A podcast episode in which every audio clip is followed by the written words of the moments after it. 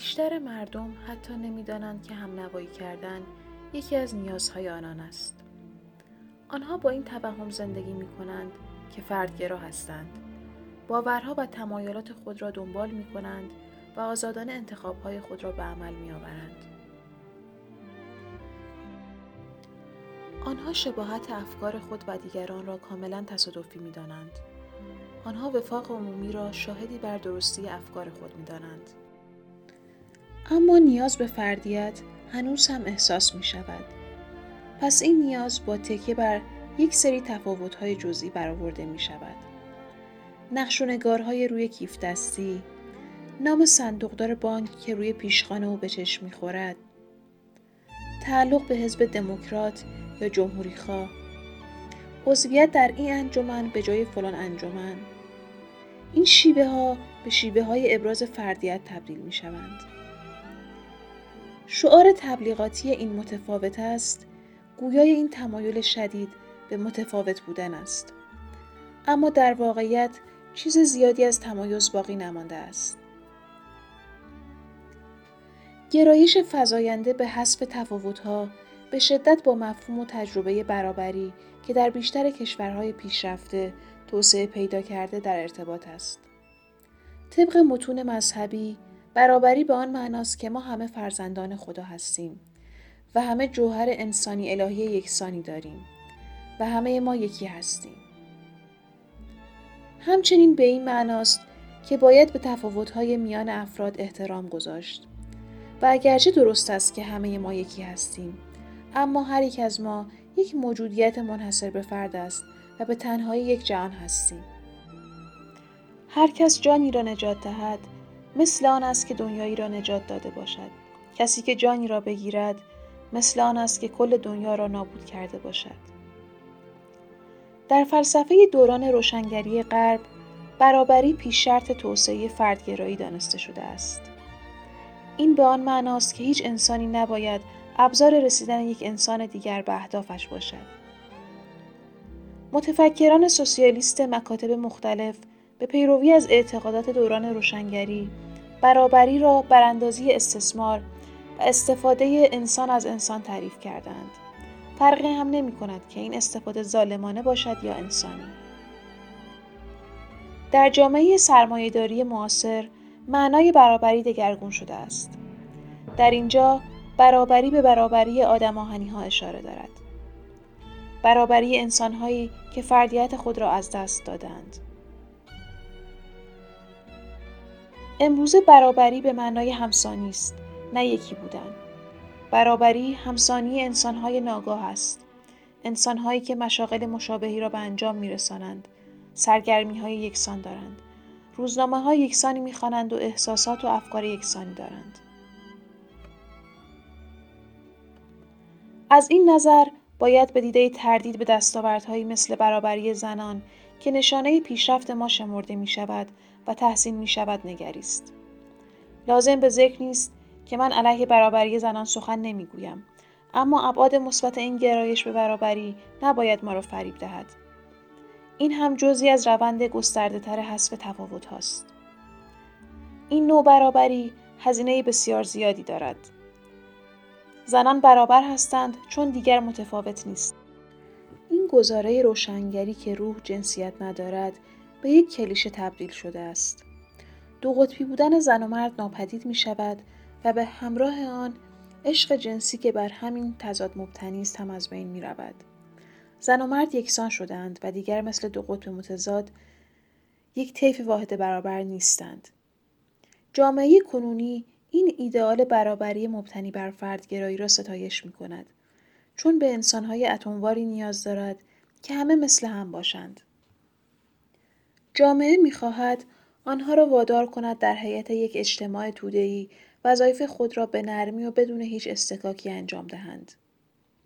همه از دستورات یکسانی اطاعت کنند و در عین حال همه متقاعد شده باشند که دارند تمایلات خاص خود را دنبال می کنند.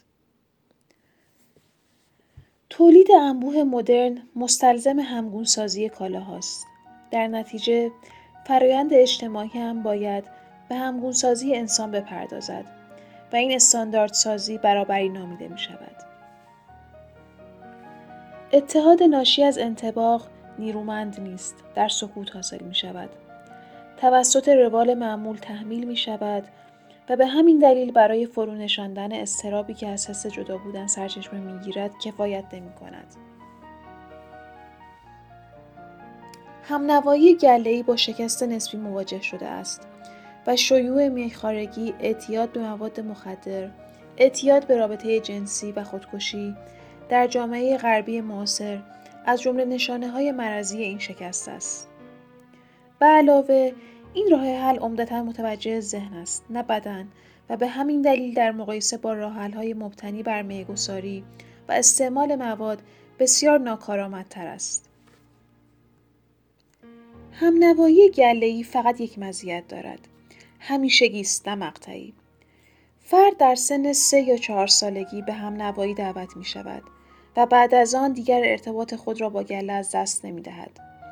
حتی تشییع جنازه او که خودش آن را آخرین کار اجتماعی خود می داند و از قبل برای آن برنامه ریزی می کند به شدت با الگوی اجتماعی مربوط به مراسم تشییع انتباق دارد.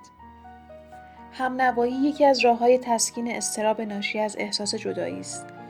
اما علاوه بر آن باید یک عامل مهم دیگر را هم در رابطه با زندگی معاصر در نظر داشت. نقش رویه معمول کاری و رویه معمول تفریح و سرگرمی. انسانی که پیوسته از 9 تا 5 کار می کند جزی از نیروی کار یدی یا جزی از نظام دیوان سالاری است او ابتکار کمی دارد وظایف او از قبل توسط سازمان مقرر شده است و بین آنهایی که در رده های بالای سلسله مراتب هستند و آنهایی که در قر سلسله مراتب هستند تفاوت چندانی وجود ندارد. همه آنها وظایفی که توسط ساختار سازمان تعیین شده است را انجام می دهند. ساختار سازمان سرعت انجام هر کار و نحوه انجام آن را هم مشخص کرده است. خوشرویی، مدارا، قابل اعتماد بودن، بلند همتی، کنار آمدن طولانی مدت با همه و اجتناب از برخورد و تنش. تفریح و سرگرمی هم یک روال روزمره و منظم پیدا می کند. البته به طرقی که چندان سفت و سخت به نظر نمی رسد. های کتاب برای شما کتاب انتخاب می کنند. فیلم های شما را مالکان سینماها و شعارهای تبلیغاتی که پولش را همین مالکان پرداخت کردند انتخاب می کنند. و موارد دیگر هم یکسان هستند. ماشین سواری روزهای تعطیل، تماشای تلویزیون، برقبازی، مهمانی ها، همه کارها و فعالیت ها از تولد تا مرگ. از اول تا آخر هفته، از صبح تا شب. رویه دار روزمره شده و از پیش ساخته می شوند. کسی که گرفتار این دام ظریف می شود چگونه می تواند از یاد نبرد که انسان است؟ فردیت خاص خود را دارد فقط یک بار شانس زندگی کردن دارد. در اشتیاق عشق است و از پوچی و جدایی می ترسد. راه سوم پیوستن به دیگران به آفرینش و خلاقیت مربوط می شود. این راه به هنرمندان تعلق دارد. در تمامی کارهای آفرینشی فرد آفریننده با اثر خود که دنیای خارج از او را نمایش می دهد عجین می شود. نجاری که یک میز می سازد زرگری که یک قطع جواهر را میآفریند دهقانی که ذرتش را میکارد و نقاشی که تصویری می‌کشد در تمام این موارد خالق در جریان فرایند آفرینش با اثر خود یکی می شود و به جهان می پیوندد. به هر حال این فقط در مورد کار خلاقانه صدق می کند. یعنی کاری که برای آن برنامه ریزی شود، تولید شود و نتیجه کار دیده شود. در فرایند کاری کارمند یا کارگری که روی تصم نقاله کار می کند چیز زیادی از این کیفیت پیوند دهنده باقی نمی ماند. کارگر به یکی از پیچ های ماشین یا تشکیلات اداری تبدیل می شود. او دیگر نمی تواند خودش باشد پس برای آن انتباق و همنوایی هیچ پیوندی رخ نمی دهد. پیوستگی که از طریق کار خلاقانه به دست می آید در اون فردی نیست.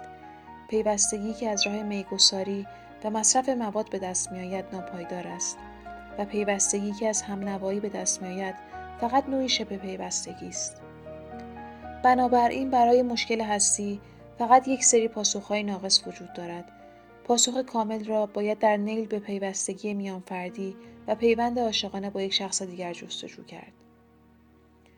آرزوی پیوند میان فردی نیرومندترین تلاشی است که انسان به عمل آورده است.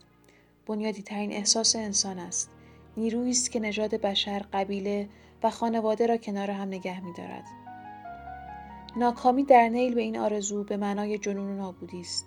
نابود کردن خود یا دیگران.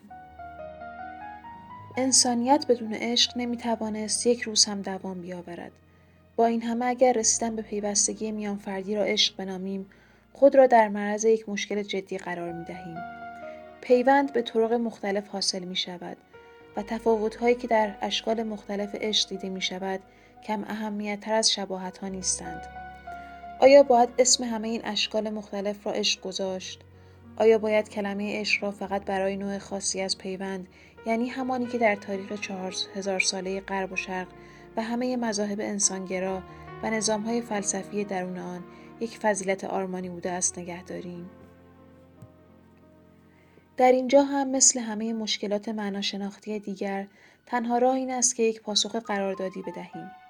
نکته مهم آن است که هنگام سخن گفتن درباره عشق می‌دانیم از کدام نوع پیوند صحبت می‌کنیم آیا عشق را پاسخی کامل به معمای هستی می‌دانیم یا فقط درباره اشکالی از عشق که می‌توان اسم آنها را پیوستگی همزیستانه گذاشت حرف می‌زنیم به لحاظ زیست شناختی پیوستگی همزیستانه از ارتباط بین مادر حامله و جنین آغاز می شود. آنها با هم زندگی می کنند و به هم نیاز دارند. جنین بخشی از مادر است هرچه نیاز دارد را از او می گیرد. مادر دنیای اوست به او غذا می دهد و از او محافظت می کند. اما با وجود جنین فقط یک دنیا به دنیای مادر افزوده می شود. در پیوند همزیستانه روانی دو بدن مستقل از هم هستند اما به لحاظ روانشناختی نوع مشابهی از وابستگی و احساس تعلق وجود دارد اطاعت و تسلیم یا اگر به زبان بالینی صحبت کنیم آزارخواهی شکل انفعالی پیوستگی همزیستانه است. شخص آزارخواه با تبدیل خود به جزی از وجود شخص دیگری که به او دستور می دهد او را راهنمایی می کند از او حفاظت می کند و دنیا و اکسیژن اوست. از حس تحمل ناشدنی انزوا و جدایی او نیز میگریزد. قدرت فردی که فرد آزارخواه خودش را تسلیم او می کند شعله ور می شود. فرد او را همه چیز و خود را هیچ چیز می داند و خود را صرفا بخشی از وجود او می بیند. ارتباط آزارطلبانه ممکن است با اشتیاق جنسی و جسمی ترکیب شود. در این صورت این رابطه فقط نوعی تسلیمی است که دیگر فقط بحث ذهن در میان باشد چون کل بدن فرد درگیر رابطه می شود.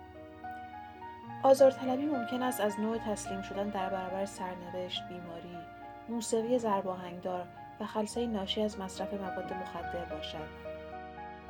شخص در تمامی این نمونه ها از خود سلب صلاحیت می کند و خود را به ابزار کسی یا چیزی که بیرون از وجود اوست تبدیل می کند و با تکیه بر فعالیت خلاق مسئله هستی را حل نمی کند.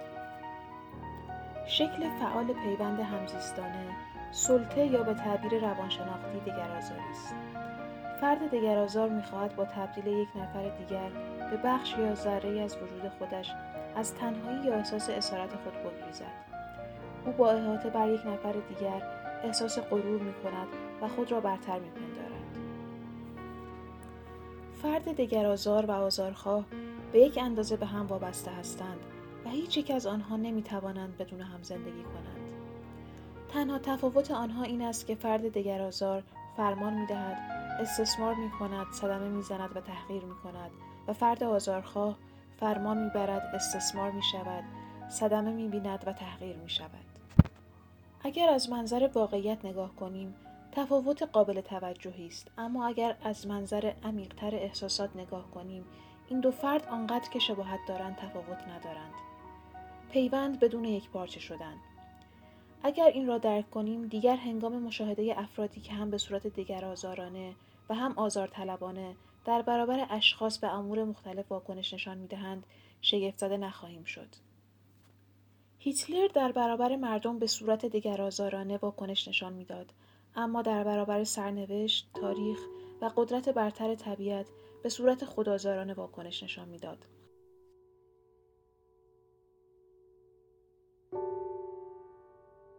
عاقبت هیتلر به اندازه رویای موفقیت او شخصیت او را می نمایاند. برخلاف پیوند مسالمت آمیزانه عشق رشد یافته نوعی پیوند است که در جریان آن تمامیت و فردیت شخص حفظ می شود. عشق درون انسان یک قدرت فعال است. قدرت عشق دیوارهایی که سبب جدایی انسان از هم او شده را نابود می کند و او را به دیگران پیوند می دهد. سبب می شود بر حس انزوا و جدایی غلبه کند و در عین حال به او امکان می دهد خودش باشد و تمامیت خود را حفظ کند. تناقضی که در عشق رخ می دهد آن است که دو نفر یکی می شوند و در عین دو نفر باقی می مانند. اگر بگوییم عشق یک فعالیت است با مشکلی مواجه می شویم که دلیل آن معنای مبهم کلمه فعالیت است. در عصر مدرن معمولا منظور از فعالیت عملی است که با صرف انرژی سبب ایجاد تغییر در موقعیت کنونی شود.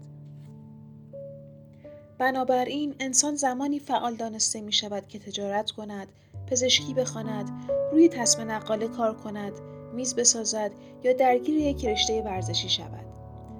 مشابهت همه این فعالیت ها آن است که به منظور رسیدن به یک هدف بیرونی انجام می شوند. چیزی که به حساب نیامده انگیزه فعالیت است.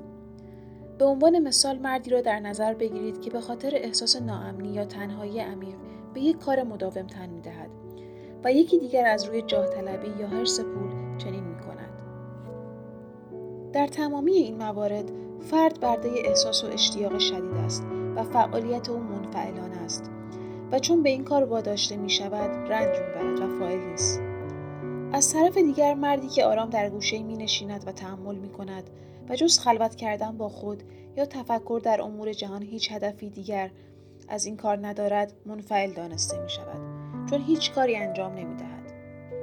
اما در واقع این تفکر متمرکز فعالیت روح است و بالاترین نوع فعالیت به شمار می آید. زیرا فقط در پرتوی آزادی و استقلال درونی ممکن می شود. در برداشت خاصی از فعالیت که یک برداشت مدرن هم هست درباره استفاده از انرژی به منظور رسیدن به اهداف بیرونی سخن گفته می شود و در برداشت دیگری از این مفهوم به استفاده از قوای ذاتی انسان تاکید می شود و فرقی هم نمی کند که آیا یک دگرگونی بیرونی رخ می دهد یا نه. اسپینوزا مفهوم اخیر فعالیت را به روشنی قاعدمند کرده است. او بین تاثیرات فعال و منفعل یا اعمال و هوسها فرق می‌گذارد انسانی که عمل فعال انجام می دهد آزاد است و بر تاثیر عمل خود احاطه دارد. شخصی که عمل منفعل انجام می دهد مجبور است و به انجام عمل سوق داده می شود و از هدف انگیزه های خود اطلاع ندارد. بنابراین اسپینوزا به این گزاره می رسد که فضیلت و قدرت عین هم هستند. حسادت، غیرت، بلند و همه انواع حرس و طمع از جنس هوس هستند. عشق یک عمل است. اعمال یک قدرت انسانی است و فقط در صورت وجود آزادی می توان آن را اعمال کرد و به هیچ عنوان نتیجه جبر نیست. عشق یک فعالیت است نه یک تاثیرپذیری منفعلانه. نوعی ایستادگی است نه شیفتگی. خصلت فعال عشق را می توان در قالب این جمله کلی بیان کرد که عشق در درجه نخست دادن است نگرفتن. بخشیدن چیست؟ جواب این سوال آسان به نظر می رسد اما در واقع پر از ابهام و پیچیدگی است. رایجترین بدفهمی آن این است که دادن را دست شستن از یک چیز، محروم شدن از آن یا قربانی کردن آن می دانند. کسی که شخصیت او رشد نکرده و از گرفتن، استثمار و اندوختن فراتر نرفته است، بخشیدن را همین گونه درک می کند. شخصیت مقتصد فقط در ازای گرفتن می بخشد و بخشش بدون گرفتن را فریب خوردن می داند. افرادی که خیر رساندن را راهنمای اصلی زندگی خود نمی دانند، احساس می کنند که بخشیدن فقر و مهنت به همراه می آورد. بنابراین بیشتر این قبیل افراد از دادن امتناع می کنند.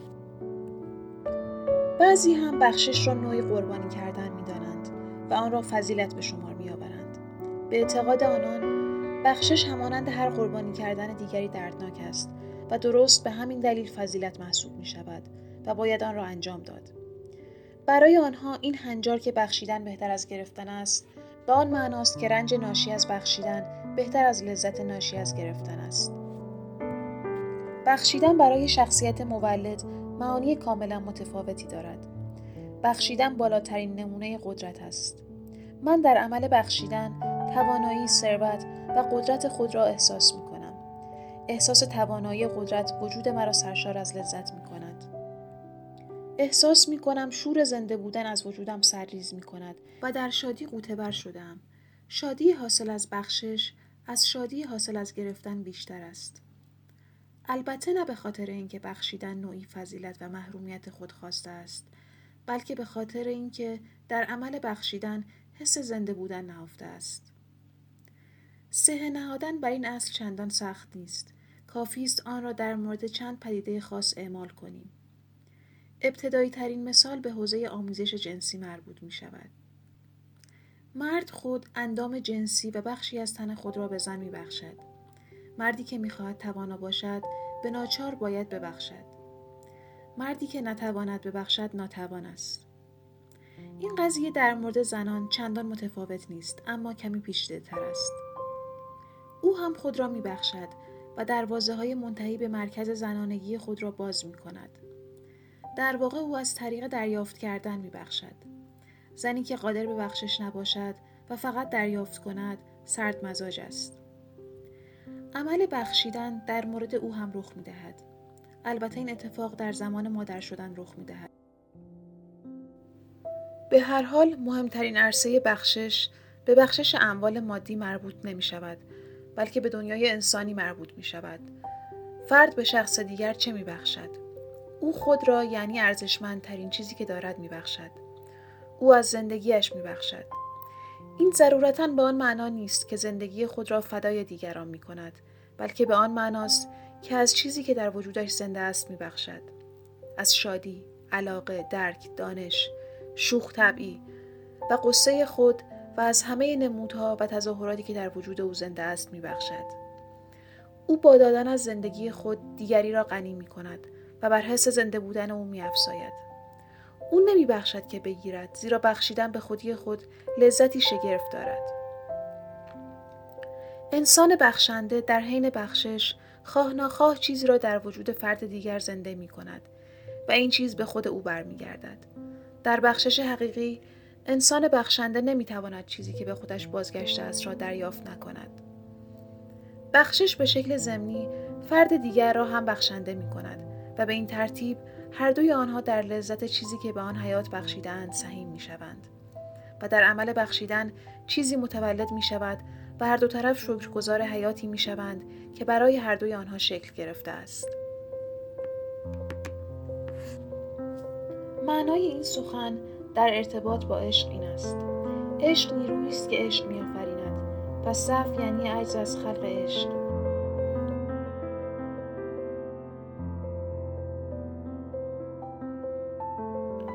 مارکس به زیبایی مضمون را بیان کرده است. اگر انسان به راستی انسان باشد و ارتباط او با جهان از جنس رابطه انسانی باشد در آن صورت عشق را فقط در ازای عشق و اعتماد را فقط در ازای اعتماد می‌تواند مبادله کند. اگر می‌خواهید از هنر لذت ببرید باید از نظر هنری با سواد باشید.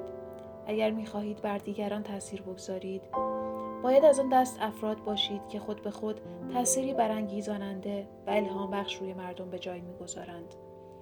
همه روابط شما با انسانهای دیگر و طبیعت باید نمود محسوسی از زندگی واقعی و فردی شما باشد و با اراده شما انتباق داشته باشد.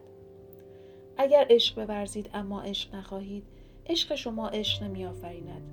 اگر عاشق بودن نمود زندگی واقعی شما نباشد نمی توانید خود را به یک معشوق تبدیل کنید. در این صورت عشق شما ضعیف است و باید آن را به حساب بد گذاشت. اما فقط در عشق نیست که بخشیدن به معنای گرفتن است. آموزگار از دانش آموزان خود می آموزد.